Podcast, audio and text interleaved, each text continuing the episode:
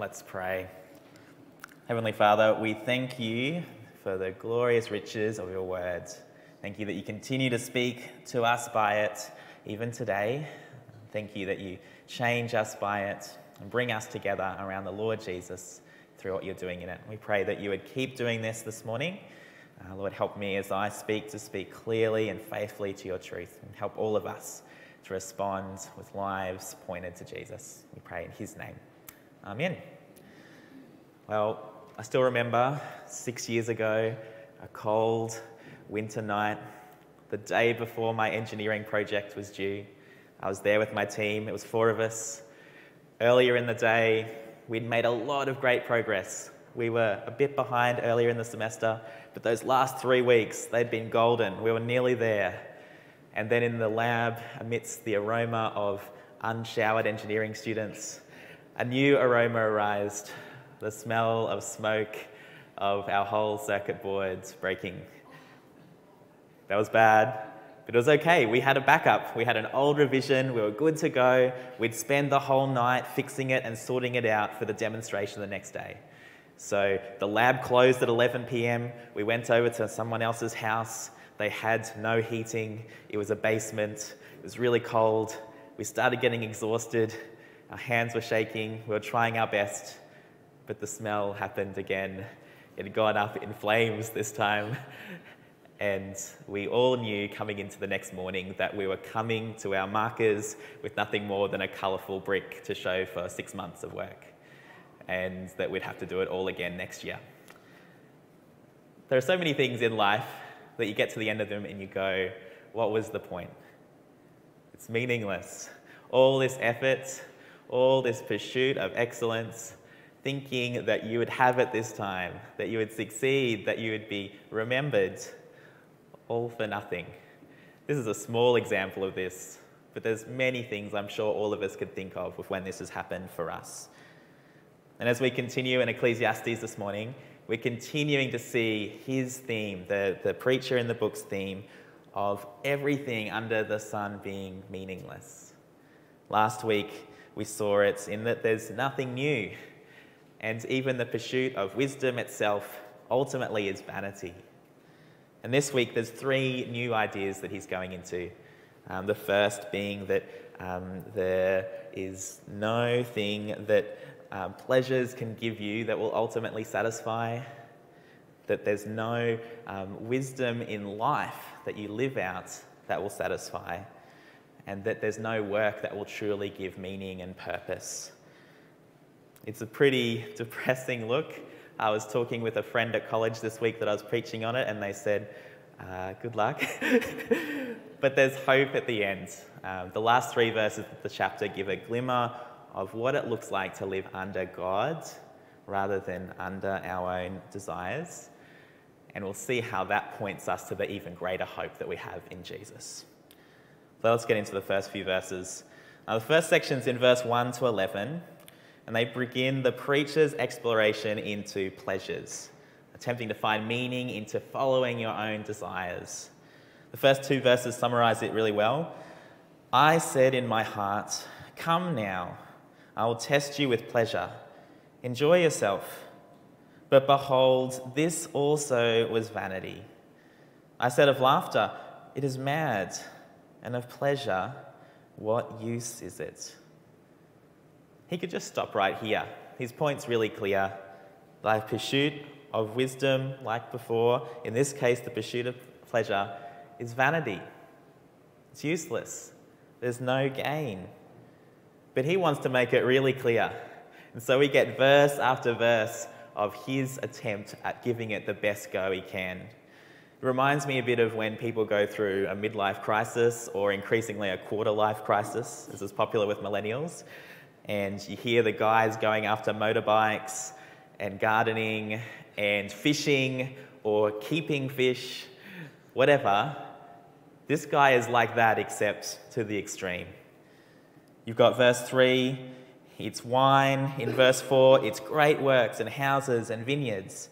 Verse five, it's gardens and parks and fruit trees. In verse six, it's pools of water for his forest. In verse seven, it's slaves and a great number of animals. In verse eight, it's silver and gold and great treasure and singers and concubines.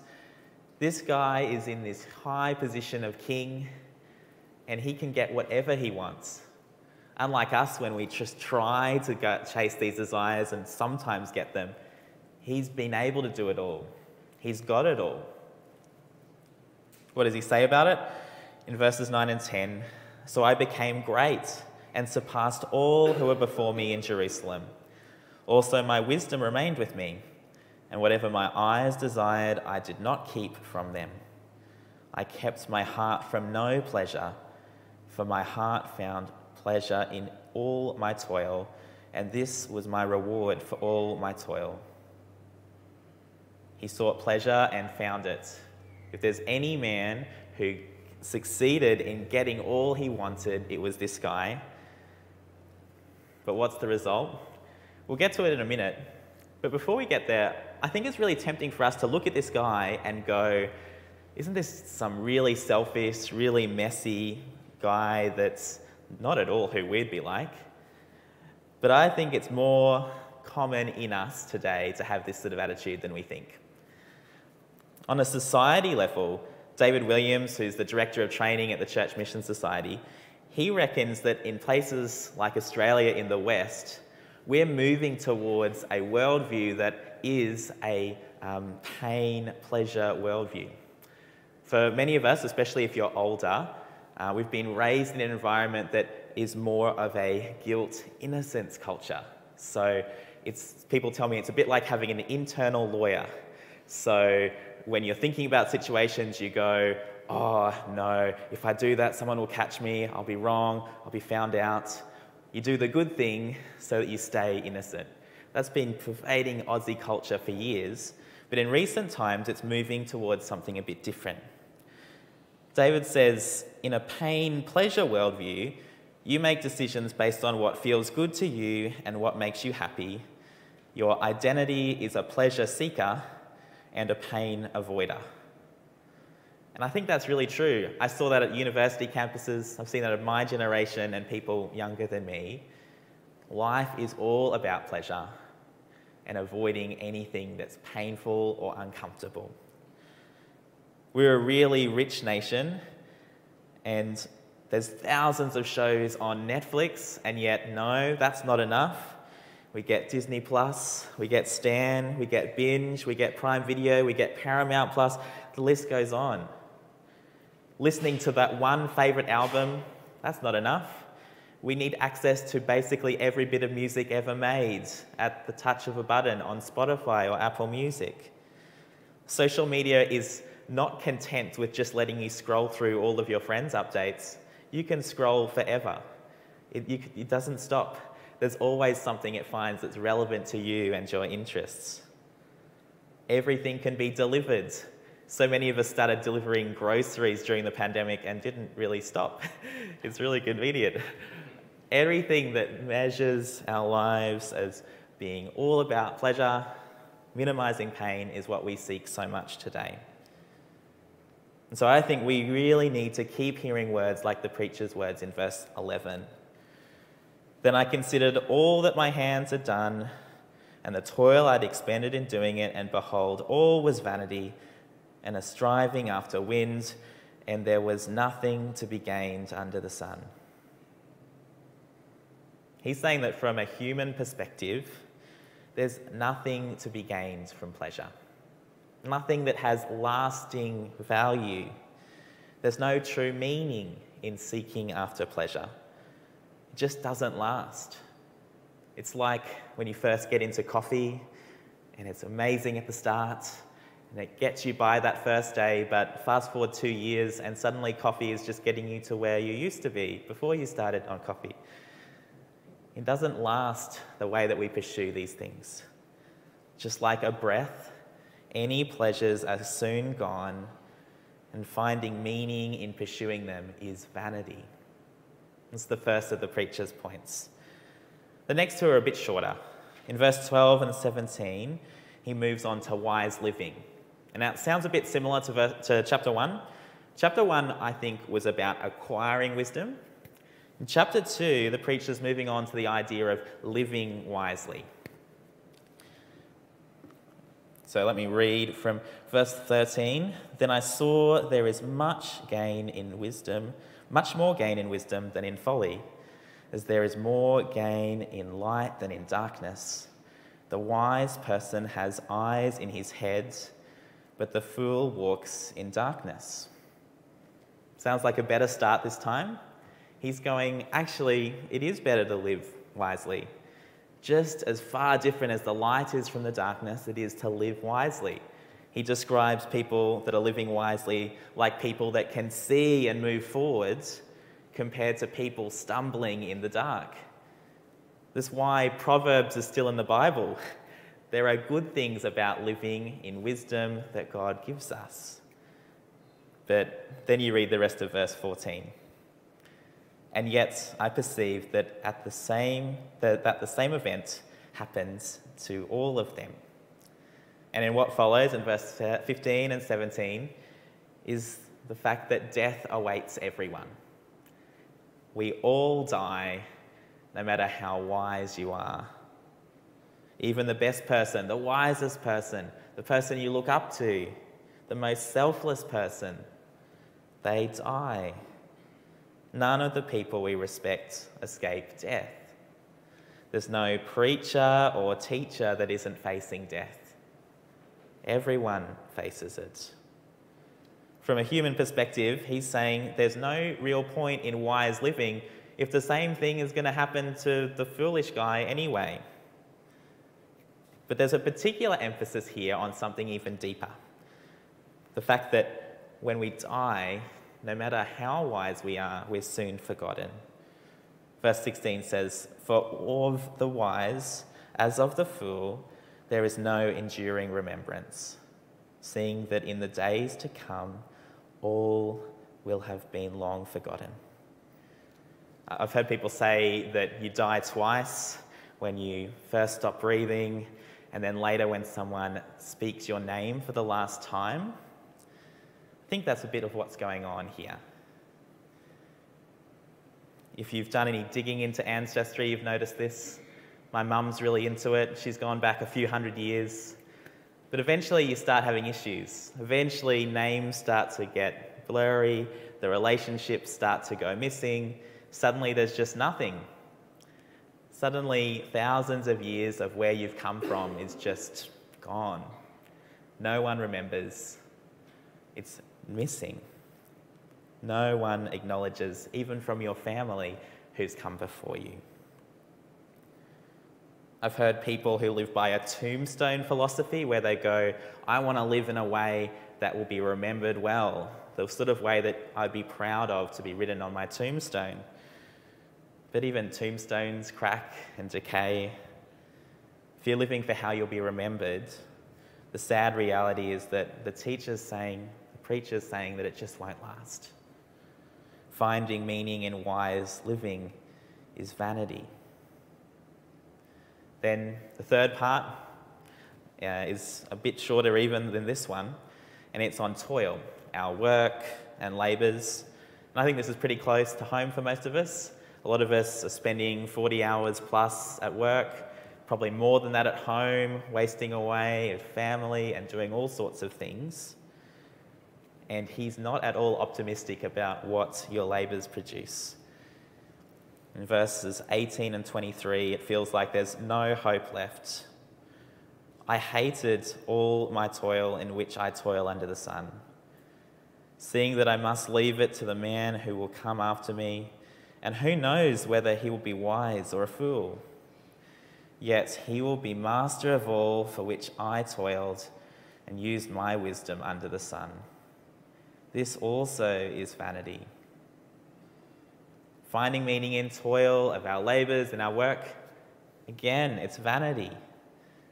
And this time it's a different consequence of death.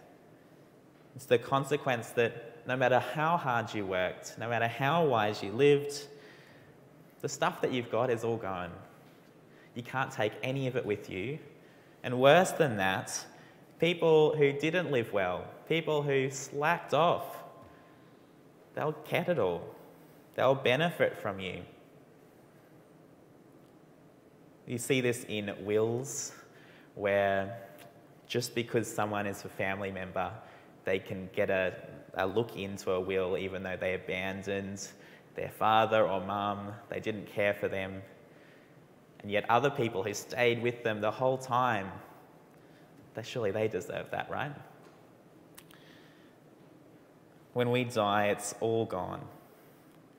We all know the parable Jesus told of the rich fool who got so much grain that it filled up his barn, and he went, oh, I know what I'll do. I'll build even more barns to fit even more grain in, and then I can be secure and enjoy my life. And then God says to him, fool, this night your soul is required of you, and the things you have prepared, whose will they be? Death takes everything we have and leaves it to whoever comes after us. It's pretty sobering. And so the preacher ends this section with great sadness. What has a man from all the toil and striving of heart with which he toils beneath the sun? For all his days are full of sorrow, and his work is a vexation. Even in the night his heart does not rest. This also is vanity. Trying to find meaning in our work, in our toil, from a human perspective, it's meaningless. We won't get anything. So far, it's a really bleak picture. In all these three things, in pleasures, in living wisely, and in work, it feels like we're left out of options. None of them actually give any meaning that lasts. And that's why it's lovely that at the end of this chapter, we get our first glimpse of something more, of something more joyful, and actually getting a glimpse of God's. In verse twenty-four, there is nothing better for a person that he should eat and drink and find enjoyment in his toil. This also I saw is from the hand of God. For apart from him, who can eat or who can have enjoyment? For to the one who pleases him, God has given wisdom and knowledge and joy, but to the sinner he has given the business of gathering and collecting, only to give to one who pleases God. This also is vanity and a striving after wind. Rather than trying to find meaning and purpose from our pleasures in our work, the preacher comes to realize a different perspective. He comes to see that all these things, these things he's been slaving over, that he's been anxious over, that he's been trying to see something in, they're actually gifts from God. They're meant for our joy and our pleasure. They're meant to be good. Rather than being oppressive, rather than being futile, they're meant to be good for us. Um, Derek Kidner, who's a commentator on this book and other books of wisdom literature, he says that rightly used, the basic things of life are sweet and good. What spoils them is our hunger to get out of them more than they can give. It's when we try to find meaning and purpose in the things that we are given, that they're just not designed to give, that it all goes wrong. Now, it's easy to get this part wrong in two ways. Um, Josh shared last week that our culture very much has the YOLO category, which I've heard Angela likes to use. Um, and that says that we enjoy life now because it's all we have. Some take these verses to say that this is what the Christian life is about. Uh, all this stuff is meaningless, and so do what you want. Eat whatever you want, drink whatever you want. It doesn't matter. Don't worry. Life is good. But that's missing the point. The other way people get it wrong is they go, this is all meant to be sarcastic. That um, in reading this, it's pointing us to say that there's something missing and that actually there's no meaning in this, and that's only what people who aren't regarding God should do. Um, if you want to hear more about that, you can talk to me later. But I think that's also really wrong. It's somewhere in the middle. These verses are showing us a different perspective. Finally, this preacher is seeing things from the vantage point of God rather than man. From a human-centered perspective, the under-the-sun perspective that we've had so much, everything truly is meaningless. But here we're seeing from God's vantage point that the everyday pleasures of work, they're a gift, they're life from him. There's something to be thankful for. We only have them because he gave them to us. Verse twenty-six shows that God has a concern for his people. They're living for him now. Actually, he gives them joy. He gives them knowledge. He gives them these things compared to the ones that are trapped outside of knowledge from him in this endless cycle of monotony with no purpose. Rather than being excused to live however we want, the preacher's calling us to lift our gaze to God, to acknowledge him in life, to see the good gifts he has given us, the everyday things, even the mundane things that are to give us pleasure, and live to please him, not ourselves. But if you're like me, it does still feel a bit empty by the end. We've had this whole chapter and even last chapter that's been this search for meaning, and this answer still isn't there. It's still not actually giving us meaning in life. We're getting joy, we're getting things, but we've just heard that all of these joys are still temporary. What about what's to come? If this was the end, then it'd be a pretty disappointing book. But thankfully, God's scriptures don't end that way. And Christians get to see how the biggest problems in this passage are totally dealt with and reversed and made amazing in the Lord Jesus. Christians have a greater hope than monotony or simply enjoying pleasures now. It's a hope that transforms everything, because in Jesus we will live. We'll live even though we die. We'll live forever with him. First Corinthians fifteen, if you're thinking resurrection, that should be your go-to chapter. And I'll go through a bit of that. And like Ecclesiastes, it's actually got a theme of vanity going on. At the start of the chapter, um, Paul is t- addressing people who are not believing that people are going to be raised from the dead. And he's going, well, if people aren't raised from the dead, then Jesus wasn't raised from the dead. And if Jesus wasn't raised from the dead, then all of our faith and hope is in vain. And we, of all people, are most to be pitied out of anyone. You see, without the resurrection, even if we had everything else of Christianity, we'd be in the same Ecclesiastes situation. No lasting purpose or meaning or accomplishment. We'd be in vanity still. But Jesus has raised from the dead. Without it, we'd be living in vain. But because of it, we have been offered life, because he has defeated death. We're offered forgiveness because he's defeated sin and taken our sin on himself. In verses twelve and fourteen, um, we we're already talking about if, if those ones where it's if he's not proclaimed as being risen from the dead, all that stuff. But then in verse thirty-two, we end up with one that's a bit similar to what we've had before. If the dead are not raised, let us eat and drink, for tomorrow we die. It's a saying from the time, and it does sound a bit similar to Ecclesiastes. But rather than that, rather than just doing whatever we like with no sense of meaning or purpose, we look forward to the eternal joy in the new creation of being freed from death and evil. The richest pleasures of the world right now pale in comparison to what's to come. In Jesus, we have life forever. Death does not hold us down anymore. And notice too that in the eternal life we have, it's not leaving us in the state of forgottenness and despair of Ecclesiastes.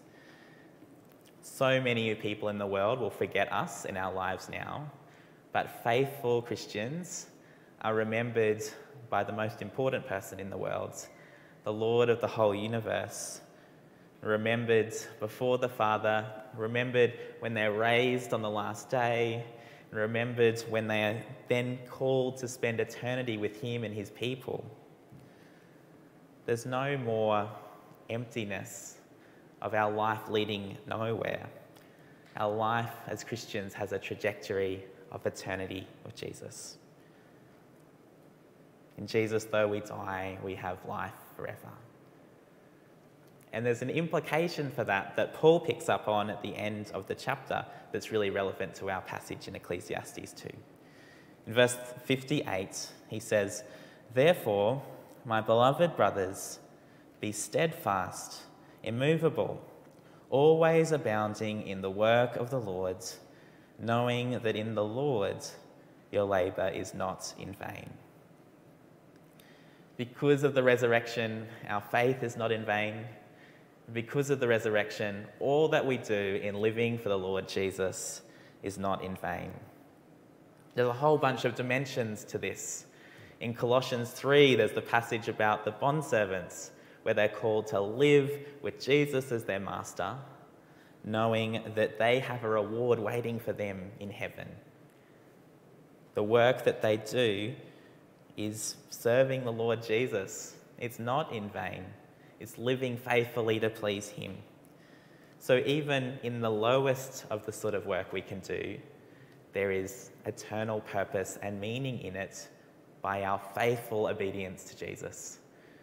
No longer does it lead nowhere, but in being obedient servants of Jesus, we can actually have purpose in our work. But it's not just the work we're doing, it's all of our lives, isn't it? Every day when we choose to read the scriptures rather than picking up our phone and scrolling, every day that we choose to say what's true rather than what will make life easy, we are living and labouring for Jesus. Every time we are getting past our nervousness and apprehension to speak the truth of the gospel to someone because we are convinced that there is no other news they need more to hear, that is living faithfully for Jesus.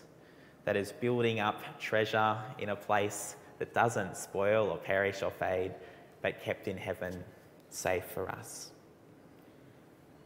It's this attitude that changes the way that we approach those verses on eating and drinking and enjoying life.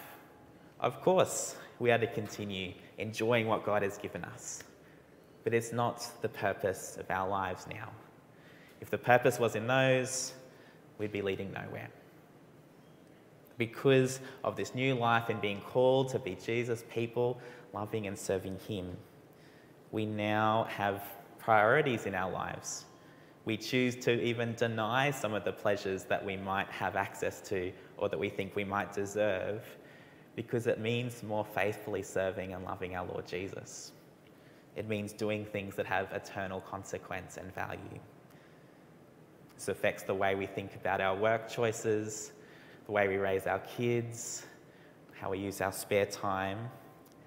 All these things that we might place value in seeking pleasure or work or whatever, we have the choice to make, will we be faithful to Jesus in this? And will that mean that we are living with purpose, pursuing the meaning that comes from being his people? As we finish up, I think God's calling us in this passage to rightly see this life and the next for what it is. Are you living, finding meaning in every pleasure and desire? Know that you won't find it, no matter how hard you try. Are you seeking meaning through wise living? Know that even the wisest people still die and are forgotten. Are you pursuing meaning in work and accomplishment? Know that no accomplishment really stands in this life. We need to see the world from God's perspective. We need to enjoy the good gifts he gives us now, but remember the grander picture he's called us towards. The new life he's given us that starts now, that looks like labouring for him and his kingdom, seeking to please and honour him in all that we do, knowing the great joy we enjoy now, but the even more insurmountable joy of what's to come. Let's pray for his help in making this call every day. Heavenly Father, forgive us of how we often so much try to find meaning in the things that don't last, in the desires of our hearts that are often so caught up in sin, in the seeking wisdom and status that's soon forgotten, in seeking to work and find achievements that other people ultimately benefit from. Lord, help us to see these things as good gifts you've given us, but help us to see and take hold of the life you offer us in Jesus. Lord, change our hearts and minds to want to live knowing that he is Lord and knowing that whatever work we labour for him is not in vain. Lord, we pray this in his name. Amen.